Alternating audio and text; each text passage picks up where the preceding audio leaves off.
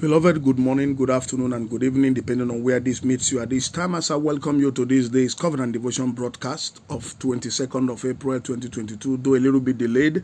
And our focal text for our devotional thought this morning is anchored on the book of Psalm, chapter 82, verse 1. And the Bible says, God has taken his place in the divine council, in the midst of the gods, he holds judgment. This is a psalm that speaks about the sovereignty of God, the supremacy of God.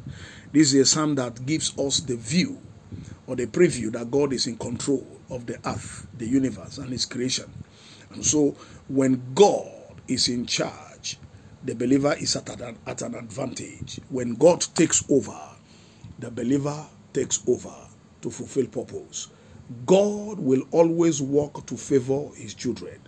God will always intervene to ensure that judgment goes in favor of his children who are the prime targets of the powers of darkness. God will stop every evil judgment against every child of his because he takes over in the supreme council of heaven as the omnipotent God, the omnipresent and omniscient God, the sovereign God, the creator of the heavens and of the earth, and he is the one that adjudicates and no one can question his judgment.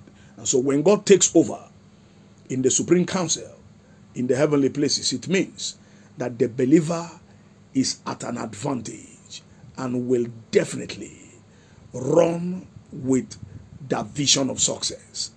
God is in charge of the heavens and of the earth, and that is undoing of the powers of darkness and their cohorts. And so God is bringing this to your knowledge this morning to understand that He is still in control.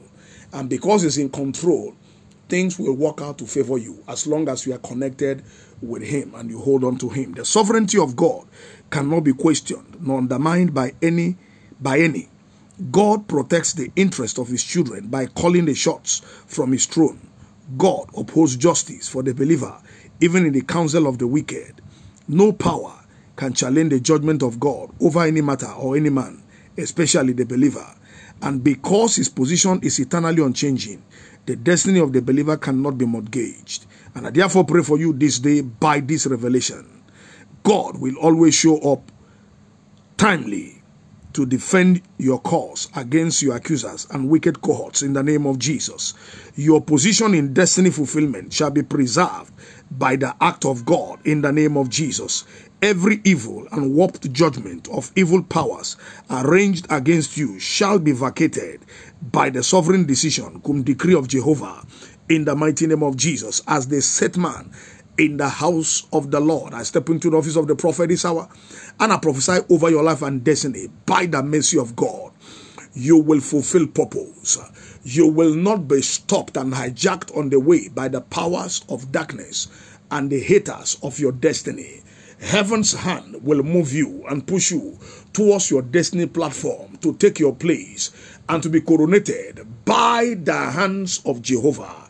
I prophesy as a servant of the Most High God, by the mercy of God, every evil judgment, every warped judgment that have already gone against you, heavens will tweak it, heavens will vacate it, and bring you to a place of safe landing. And so shall it be. For in Jesus' most wonderful name I prophesied. Amen. I still remain Darlington Amani, the pastor, Newport Baptist Church, Papa, Lagos, Nigeria. Have a wonderful weekend. May the Lord bless you. Shalom.